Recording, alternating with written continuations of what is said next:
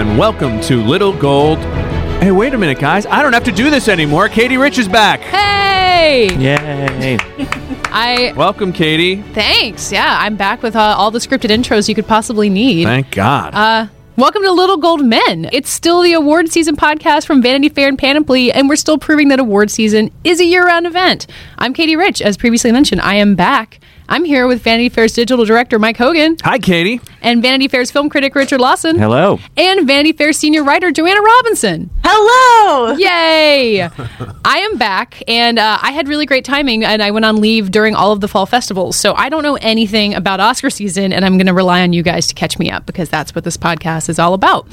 And then after that, we're going to be joined by Molly Shannon, who is the star of the drama Other People, which got rave reviews at Sundance and is now in theaters and available on demand. But first, you guys talked about the Emmys. The Emmys are a distant memory, but uh, it's never too early to think about next year. And HBO has brought us Westworld, which is their big new splashy series.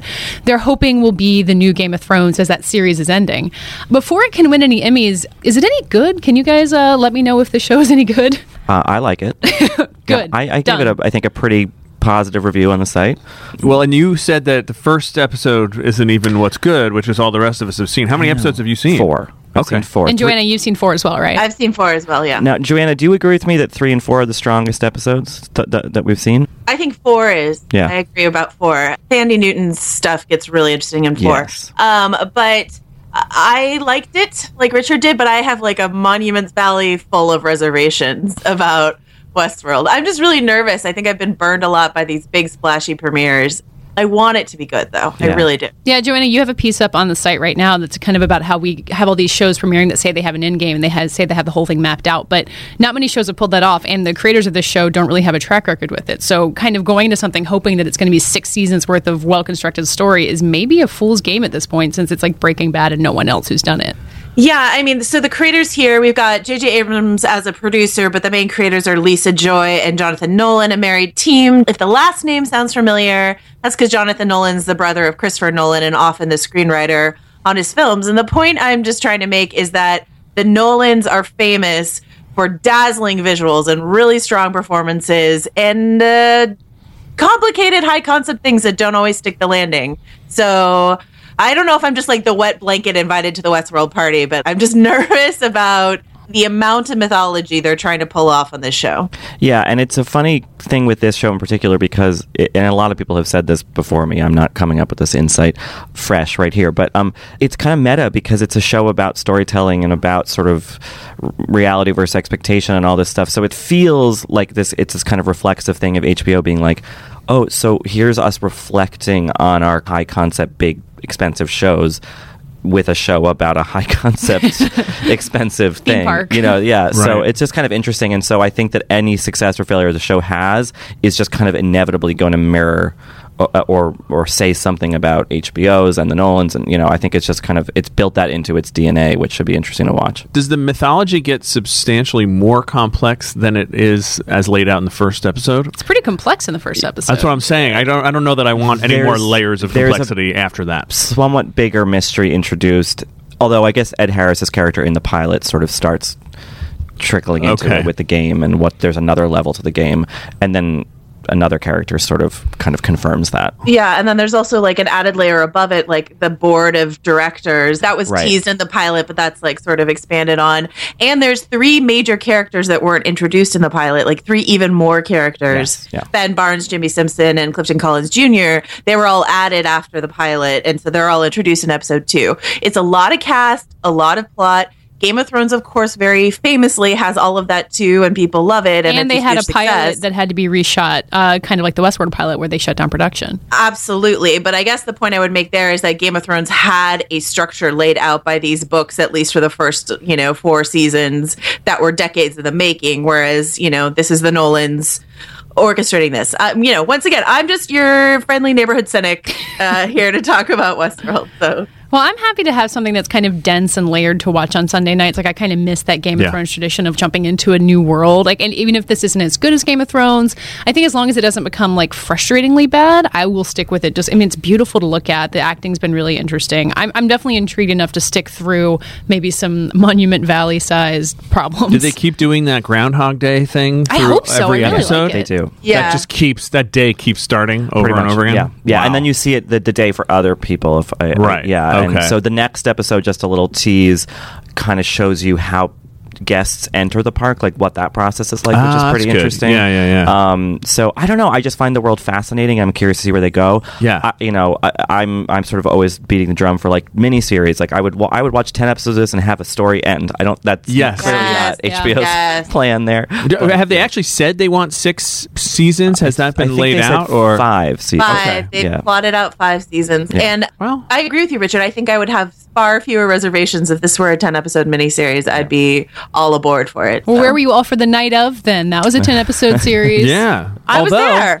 is that but wait a minute, I just finally finished the night of and I have a big question. Are they gonna come back and do season two with the same crime and a different suspected I killer? think that's it, isn't think it? It's just done. done. Well, I I think- think, they left the door open They because did the, Brit- leave the open. British series is multiple seasons. Ah. so wait and see, I think was sort of their approach to it. Okay. Man. I hope not. Well, real quick from all of you. We're gonna uh, do Eastworld for next next season. Well, And in then- the books, isn't there like a medieval world and a like pirate world or something? I think I think in the Michael Crichton book, there's like multiple other worlds. I don't- you can go is it- or in it It's not a book. It just says It it's based on a a book. film. It's Oh, sorry. Yeah, it was Crichton never a movie. book. But does that movie even exist or Yeah. or Yeah, 1973. Yul Brynner. Yul Yeah. Brynner is the Ed Harris. Oh well, sort of. This is the year Brynner. of remaking Yul Brynner westerns. yeah, Yul Brynner in a, in a Why not? black in a black cowboy hat. Who's going to do the King and I? Yeah, he's really scary in the original Westworld movie. He's like this glitchy, malfunctioning killer robot. And- um, But like the original Westworld is is uh, it's very much Jurassic Park, and it's contained. And I just don't know that I want five seasons of Jurassic Park. I didn't want four movies of Jurassic Park. and counting. yeah. Real quick from all of you, if you were really rich, would you go to Westworld? I was trying to think about that, and somebody on Twitter kind of vocalized my. I was like, I would do one if it was like they could recreate like 1970s New York. Mm, yeah, you can. Like, Although pick- 1970s New York was terrible for a lot of people, so I shouldn't try to glamorize. No, but if it. nothing ca- bad But, can like, happen to you, right, it if would you be could awesome. Go to like Studio 54 and like hang hang out with Andy Warhol. uh, Yeah. that would be fun.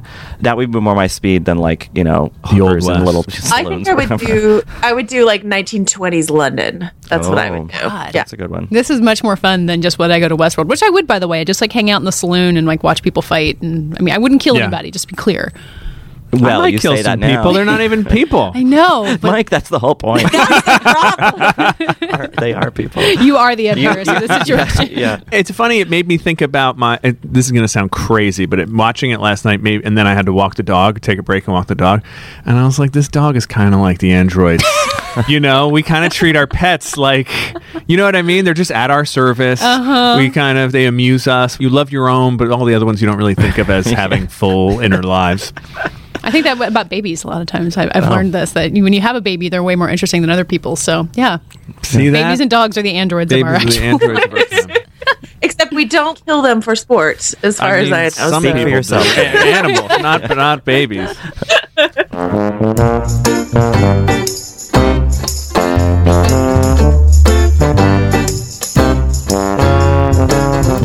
So, I kind of missed out on all of fall festival season. And uh, by reading Twitter, I've caught a few things about what's up and what's down in the Oscar season. But I kind of want to use this opportunity for myself and maybe some listeners who are a little behind, just for some big questions that I need to be caught up on and I need a straight up and down answer. Everybody ready? Yeah. Sure. Yes. Okay, a couple movies that came out earlier this year that I don't know if they're done. Light Between Oceans. Did anyone Done. care about it? Done. What happened? Uh, it just didn't come together. You know, I, I liked it. I, yeah, I, think that that too. movie has its fans, and I like a big portion of it. We had Derek Cianfrance on the show, and he is such an interesting guy and such a talented filmmaker. It just feels like it's kind of a transitioning movie for him. Like he's sort of exploring new territory, Mm-hmm. and, and, and it didn't quite catch with people. But unfortunately, I would say its Oscar chances have sailed. Fassbender will get Yeah. that Oscar one of these days.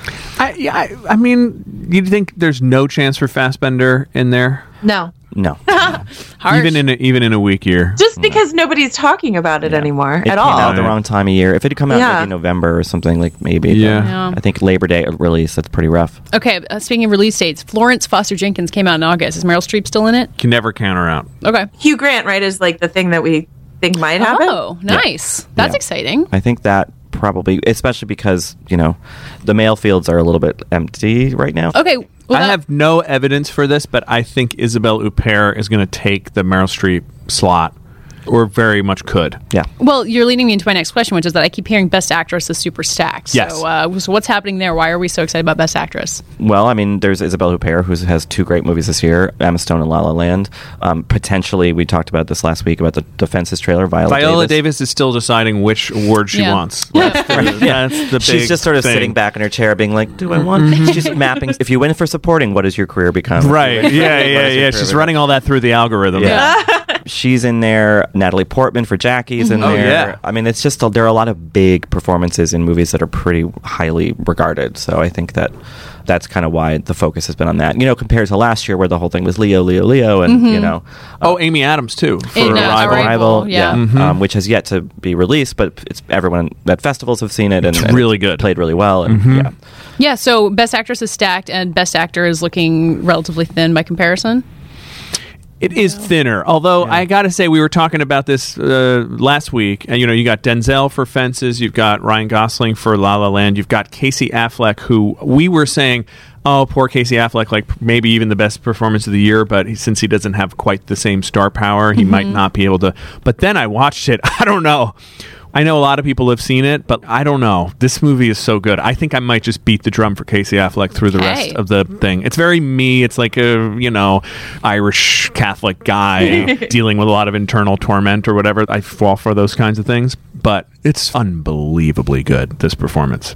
Well, Yeah. it's an Amazon movie that's not on Amazon, so I have no idea Yeah. when I'll get to see it. What else is in uh, is in actor? Well, Denzel, you know, there are a couple Not movies- Fassbender apparently has No, no chance, even so. though we can't think of the thir- fourth and fifth. there are some movies coming down the pike that could be like Scorsese has Silence. Silence. I think Neeson will be supporting for that, but Andrew Garfield has that and Hacksaw Ridge, Mel Gibson's movie, which was really well reviewed Right. at Venice. And then uh, there's this movie Gold, this mysterious Stephen Gaghan movie with Matthew McConaughey with the weird bald head. It's a very kind of like transform performance. Who knows about that? I did speak to someone who saw it yesterday, and I heard some interesting things that I probably shouldn't mm-hmm. What about- elaborate uh-huh. on, but. Well, you got Tom Hanks for Sully, you got Michael Yeah. Keaton for Michael the Keaton. founder, you got Yeah. Joel Edgerton for Loving. Yeah. Yeah, I was gonna uh, say Michael Keaton is like a weird conversation that like peaked early, and then we're not talking about it now. I mean, the founder still hasn't come out, but yeah, because it was supposed to come out earlier in the year, and then they moved it. right to increase the Oscar chances. So mm-hmm. I feel like we shouldn't sleep on Keaton. I There's think. definitely part of my brain that thinks he won an Oscar for Birdman. Like I kind of Yes. forget that Yeah. it didn't happen. So maybe I don't know if that helps or hurts him in the situation, but he's definitely in there. Well, I was going to ask about Sully because it's this crazy huge hit, and last time Clint Eastwood had a big hit, it was American Sniper. And I, my theory is that if the Oscars were held a month later that year, American Sniper would have won Best Picture. So are, should we be watching out for Sully? I think yeah, there could be a Sully surprise. I think that especially now that As surprising as a flock of geese. yeah, well, but in a good way. Um, you know, I think that the, I think the finances on that, like the the box office, really helped that movie a lot. Yeah. and it's a solid movie. I mean, he's really good in it. It's small though, even though it's about this crazy thing. It's not like a huge, expansive story. I feel like Hanks could get a nomination that's sort of like the Cranston Trumbo nomination, where we're all mm-hmm. kind of like, mm-hmm. huh, okay. Sure. like, Yeah. that's a great actor. There's a lot of uh, older folks in the voting body. Let's just put it that way. You know, we have to keep that in mind. So the thing that always surprises me that Tom Hanks didn't get nominated for Captain Phillips, in which he was incredible. So you think that Tom Hanks is a slam dunk, but it kind of seems like he can miss somehow. Yeah, I mean, it does happen. There is precedent because of the Captain Phillips kind of upset. Yeah, that was really crazy. that's what I mean, sort of by the Cranston nomination. Is like Tom Hanks is always so solid, but never, uh, you know, recently never very flashy. So I feel like we could get like a solid nomination versus a like, oh my god, Michael Keaton and Birdman. What? Yeah. Where did this come from? Tom Hanks hasn't been nominated in 15 years. It's kind of crazy. Wow. He's been busy making that Da Vinci Code money. Uh, it- well, I was going to say we're forgetting Inferno, guys. It's coming out later this fall. Well- You're right. I mean, if you, if not for Captain Phillips, what could do it? I mean, I that. Mm-hmm. scene at the end of the movie where he breaks down, that's just like a classic Oscar audition tape. Yeah. Except it didn't feel like that, which is all the more reason. Yeah. Well, what can you do? Well, last question. Speaking of Inferno, uh, what's the big one on the horizon that we're looking for that's going to like upset the whole thing? Last year there were like four movies coming out in December that everyone was waiting for. Is it Silence? Is it Passengers? I think it's a movie that I'm seeing not this coming Friday, but next Friday. Billy Lynn's long halftime walk. Mm, at the New York Film Festival, right? I think that could be a real game changer. Either way, either it plays weird and it's on this crazy frame rate and it's like a kind of a technical experience apparently, in addition to this war drama. But I, I, I don't know. I think Life of Pi was such a kind of sneaky. It won him mm-hmm. Best Director. Like Yep. I, I don't mm-hmm. think we can ever count him out or his movies out. So I'm really excited for that movie. Yeah. and I think that's my kind of most anticipated. Mike, what about you? I don't know. I think Passengers looks like it'll be a good movie and make a lot of money, Like a but genre I, I thing? don't. Yeah, I'm not getting a this comes in and mixes up the Oscar race feel off of it. I don't know. I'm I'm excited to see Billy Lynn. That's for sure. I don't know. It's hard to say. Joanna? I'm gonna go back to the founder and Keaton. Keaton with the spotlight and the Birdman, you know, Oscar track record. That's what I'm gonna go with. All right. And now we're going to welcome Molly Shannon, who is the star of the movie Other People that premiered at Sundance earlier this year and is now available on demand in theaters. Molly is obviously famous for her stint on Saturday Night Live, but uh, as we talked to her, she's had a really interesting career since she left that show in a lot of different comedies and dramas. And this movie is another one that really proves the dramatic chops that she has, that, uh, as she says, was always visible there even when she was playing Mary Catherine Gallagher and uh, sticking her hands in her armpits. Here's a fun topic: um, cremation. Oh, I'm not gonna. We talked about this. I don't I know, we, I know, I I know. We talked about it. I just want to. I'm not gonna be burned up. Okay. I don't. How would you like it if somebody set you on fire? No, thank you. Well, it's not like they light you. Uh, you know. I don't like camping and I don't like fires and I don't want to be personally lit on fire. I want to be frozen. Do they have that as an option? How you doing, Sacramento? City boy in the house. You're not too good for us now, are you? I'm glad that you're moving home for a bit. Your mom's gonna need a lot of help. Don't look at us. We're drug addicts. I thought you didn't want to try medical marijuana. well, I tried it. I read your letter. Please put Dono outside. I can't stand to see him licking his penis. no, no, stop it. One by one, Does anybody have any questions about what's going on with mom? and I still love you. When I die, you gotta live your life. Except you can't date anyone for a year, and you can't date that slut who came to the door today. When it's all said and done. I wish we could just travel the whole world real quick so you could just see everything. I get to see my whole world at dinner tonight. All I ever wanted was to be a mother. And oh, my darling, I thought when your mom dies, you get that beautiful revelation about life, so and just everything becomes clear. Cause nothing It always feels like something that happens to other people. Oh, but nothing takes the place of you. You know, when uh, you're other people's other people. So, Molly, between this and Me and Earl and the Dying Girl, you've had kind of two huge Sundance hits in a row, which is a really, probably a rare feat. Does it feel as amazing to be in the middle of something like that as it seems from the outside? It really does. I couldn't believe it. You know, both of those movies premiered at the Eccles Theater. I forget which nights they were. Maybe they were both. Uh, Other People was the opening film. And- uh, Yeah, isn't that wild? Yeah, Other People was opening film. Okay.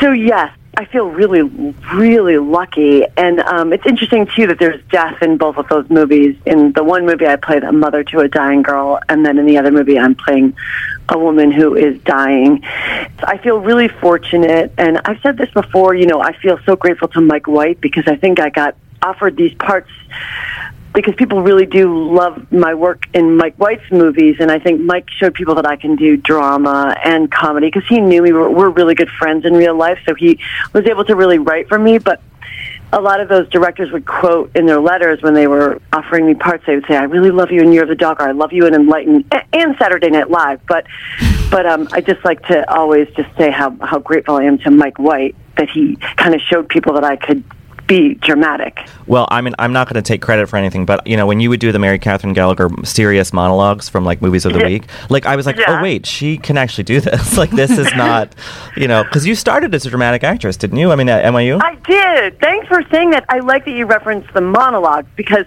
those monologues were so serious to me. So when people think of me just as a comedian, I'm like, those Mary Catherine Gallagher monologues are like, oh, mama. And I always wanted them underscored with music. It was like drama and heart and tragedy. And it was like I poured my heart out. You know, even though it's a character and it was on a comedy show, those were very dramatic monologues. And yes, I went to NYU drama school and I started out doing monologues you know, with a southern accent with mama in them. oh, mama.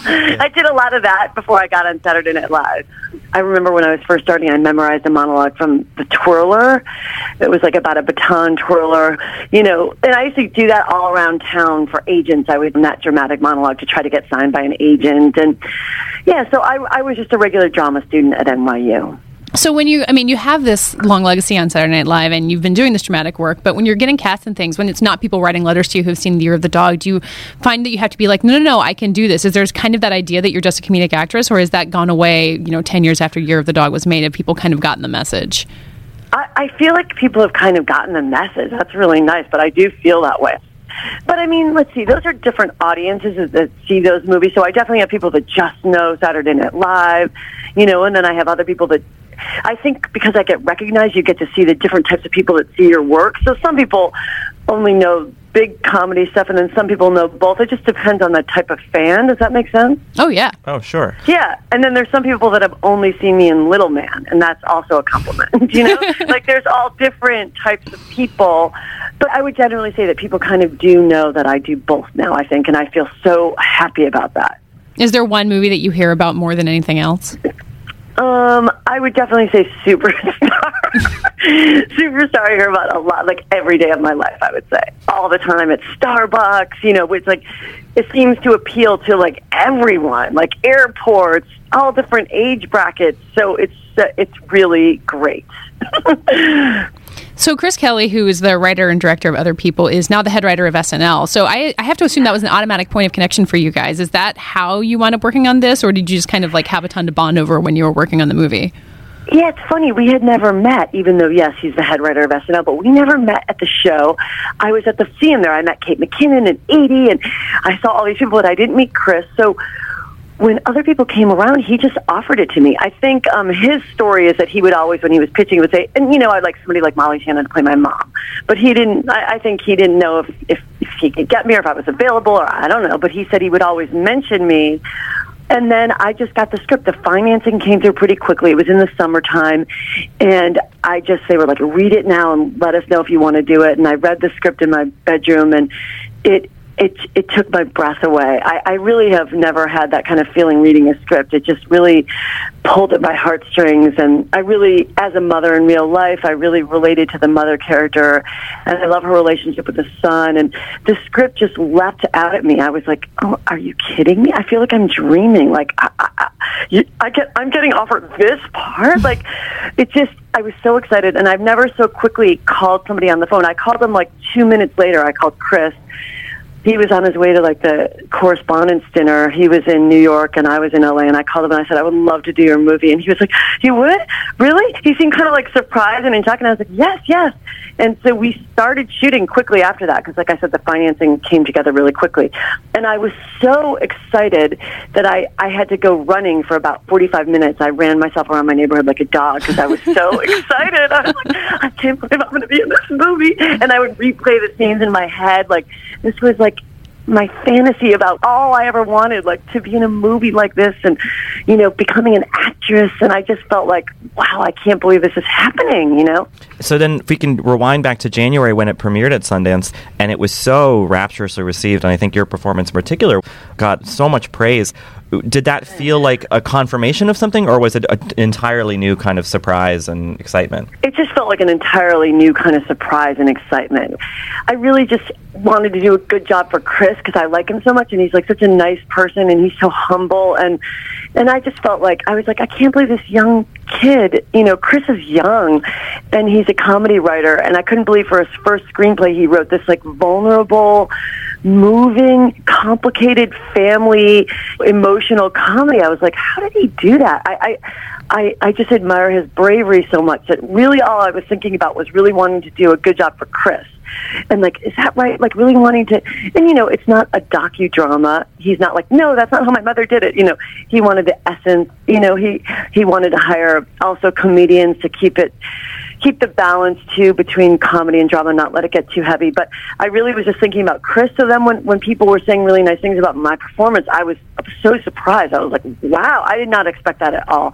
I just mostly wanted to make sure Chris was happy with it and that I did a good job kind of getting her essence and her spirit and what she cared about and her values and and her complicated relationship with her son. I just wanted to do a really good job because I felt so lucky being given that material you know so i really i didn't expect anything beyond that i didn't even think about anything anything more than that just wanting to do like a good job on set that summertime when we shot it yeah. that's a very motherly attitude you have. It's like you adopted Chris as your own child by playing a version of his mom. oh, oh well you know what he's just such a nice person and and i i really i truly am like uh, you just you feel his heart in the movie. I feel like i could cry. I i feel like he's such a good person and he's like so humble and and I just feel like he did such a beautiful movie, and it's it's very universal uh, because it's about family, and the son is gay, and it's complicated, and the father is not accepting his sexuality, and and the mother feels between the husband and the son, and but yet she's slipping away. Her life is being cut short, and I think you know, having lost my mom at a really young age, I like deeply, deeply related to the, the material and like what a what a mother would do for her children and how she would do anything to buy for time, like brutalize her body and just like fighting for time to make it to these things. I just so deeply related to the material and was able to put, you know, my own stuff in it with also wanting to honor Chris's mom and Chris. And so it was just so special for me, like certainly such a, a highlight in my career.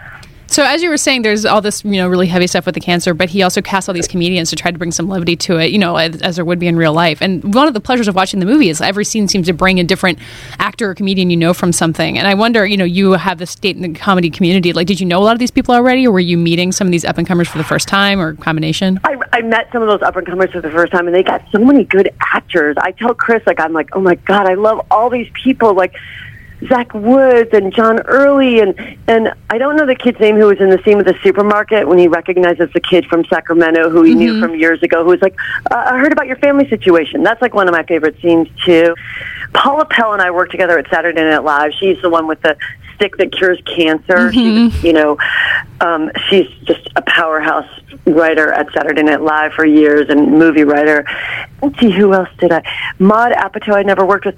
No, I think most I kind of just met on the set, you know. Um, Um, Lennon, who was so good playing the teacher. Yeah. Yeah. I might have seen them briefly, like at parties, but I didn't know them well. So it was just such a fun set because you're with so many super talented comedians.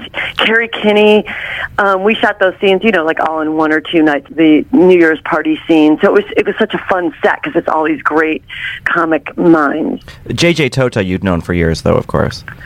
JJ Tota and I go back such a long Yeah. time. Yes, how did you know? no, yeah, JJ Tota, isn't he incredible? Yeah. Yeah, he was very much the, the scene stealer at Sundance. Like, I think he came out after the show. Like, when, when you guys came out on stage, the audience was really into him, which was fun to watch. This is the kid who plays I Justin, I'm assuming. He's Yeah. so fantastic. Well, the real story about that is that I'm not sure if you guys heard this, but he came in for the audition with Chris and Naomi Scott and Adam Scott, our producers. And in real life, he said, I'm so sorry I'm late for this audition. I'm doing a full redeck on my bedroom and um, I'm using Carrara Marble. And Chris was like, oh my God, this kid cannot be for real. This is like, I, I couldn't find a better character than this. So, because originally the character was supposed to be, it was, it was written differently. And then they opened it up wider to see more different types of kids. So, so they changed it. And then Chris just thought, I, c- this, he's the guy, he's the one. And Chris took him out for lunch and wrote down everything he was saying. Because he was like, this is just, these are just gems. I'm going to put this in the movie. Yeah. Yeah. Well, I mean, Yeah. you, you can tell it feels like a very organic kind of. Yeah, you know that kid can't have been cast to like do the like he he Right. has to be like that in real life. There's not Yeah. it's too authentic to be faked.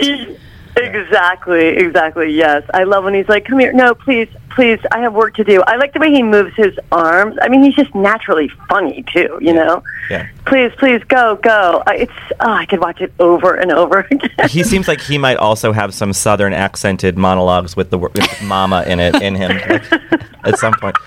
You know, I know, doesn't he? like a Beth Henley play is in his future. or like a one man performance of the Glass Menagerie. Yeah. But you're right. He is the sweetest. Like he'll do anything you want. I was like, JJ, can you make a video for my kids? And he's like, Hi, Stella and Nolan. You know, he'll do. He's just sweet and he loves show business. He's like, he's just adorable. Yeah. If we could shift gears for a second to divorce because that show is premiering on Sunday, and Yeah. and you're you're a big part in that. Yeah. Can you tell us a little bit about how you came to that and like what? Because you're kind of movies and TV, you've sort of straddled both. Like, is there a strategy there, or is it just kind of uh, the best material, whatever the platform is? Yeah, there isn't really a strategy. I would say, yeah, the best material and um, let me think. I mean, my dream was always cable because I love the writing, and the schedule is great for a for a mom. I mean, if you could get that, but of course, I was willing to do anything. But I just think there's so much fantastic writing on television now, and when I read that script, um, I was like, wow, Sharon Horgan, she's amazing, and I'm a fan of hers. Um, she, I, I just think she's so talented. She's from Ireland, and she's just like a powerhouse. Uh, I think that she's really she has her finger on like the pulse of writing about women in a really honest way, infidelity, marriages, complications. I was like, wow, because I've seen versions of that story of couples in conflict, but it tends to be too silly, and I I, I don't like that because I feel like it's so rich with it's like a comic gold mine, and I think that you can make it funny, but you have to keep the emotional stuff true, and I think she does a brilliant job of that. And Paul Simms, uh, our co-executive producer, they're just, and then we have this great group staff of writers. So when I read it, I was like, wow, this is this pilot twists and turns and surprises you, and and I really just I think she's amazing, and I think that you find yourself siding with one character, then moving toward another, and you kind of switch alliances halfway through, and she just does a really good job of that. She's a really honest writer and a brave writer, and like a real force to be reckoned with. I think Sharon Horgan. So yeah, so when I read that I was like. This is good. Ooh, this is juicy. This is like a, a show I would watch. So I just felt lucky to be asked to um, read for it. And I knew Sarah Jessica Parker already from New York City. We knew one another socially because uh, Matthew Broderick and I had worked together in the Music Man, and we used to live in the same neighborhood. So I love Sarah, and she's just the best, and she's just like you know Hollywood royalty, an elegant class act, and I was a huge fan of hers from Sex and the City. I think she's such a good actress, and she's just like a really considerate person who's always interested. Like, how are you? uh, Asking you about yourself. So I felt so lucky to to get that part. I, and um, I think TV sometimes takes a while to like figure out the tone and the characters and how to write for them. Like, so I'm very like I guess I'm like I approach it like business like like oh I hope I can keep being written in and this would be so great if this could keep working. But I because I went on, I was on SNL for a while, I understand that these things are a process and they take time to to figure out. And I'm I feel really lucky to be a part of it. What did SNL teach you about that process? Because that show seems so different from something like Divorce. It's like a scripted cable series. It is so different. I think because SNL is such a writing job. I wrote a lot of my characters. You have to write your way to get on air. So you, I come from more writing background, and I think that I'm always looking at. You have to kind of slowly show them what you can do, and you know, kind of establish your character. And that doesn't just happen overnight. I think that's why TV is tough because sometimes if something right out of the gate doesn't do well, it can be quickly canceled. Whereas it really takes like a staff and the cast a while to kind of figure itself out. So it's nice if there's that time to kind of develop and then like get it, you know.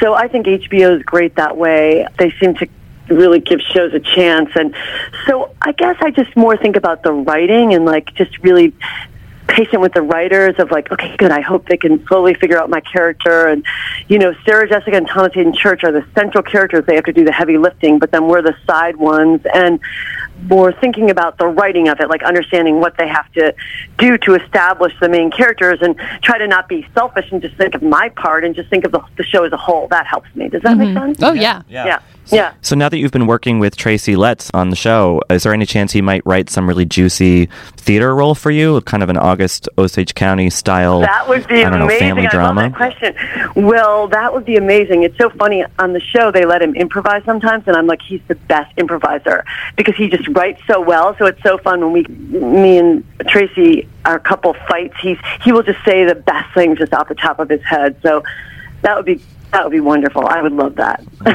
you might finally get your Big Mama monologue.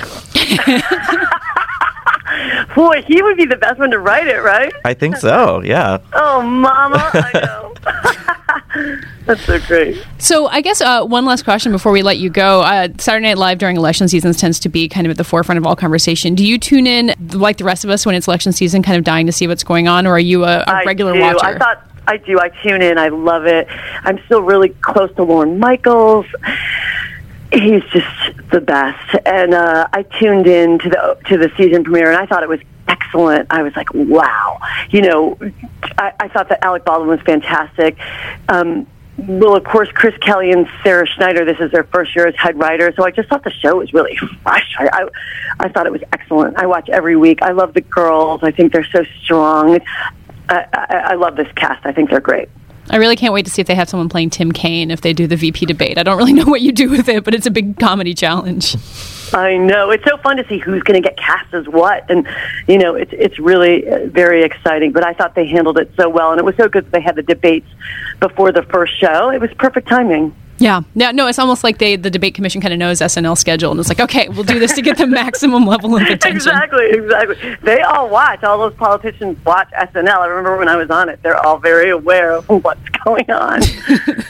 Well, Molly, thank you so much for joining us, and congratulations on other people. I, you know, it's available for lots of people to watch, so it seems like it's gonna like you're the dogs. It's gonna keep getting discovered more and more by people as they uh, find out how great it is. Oh, that's so nice. Thank you so much.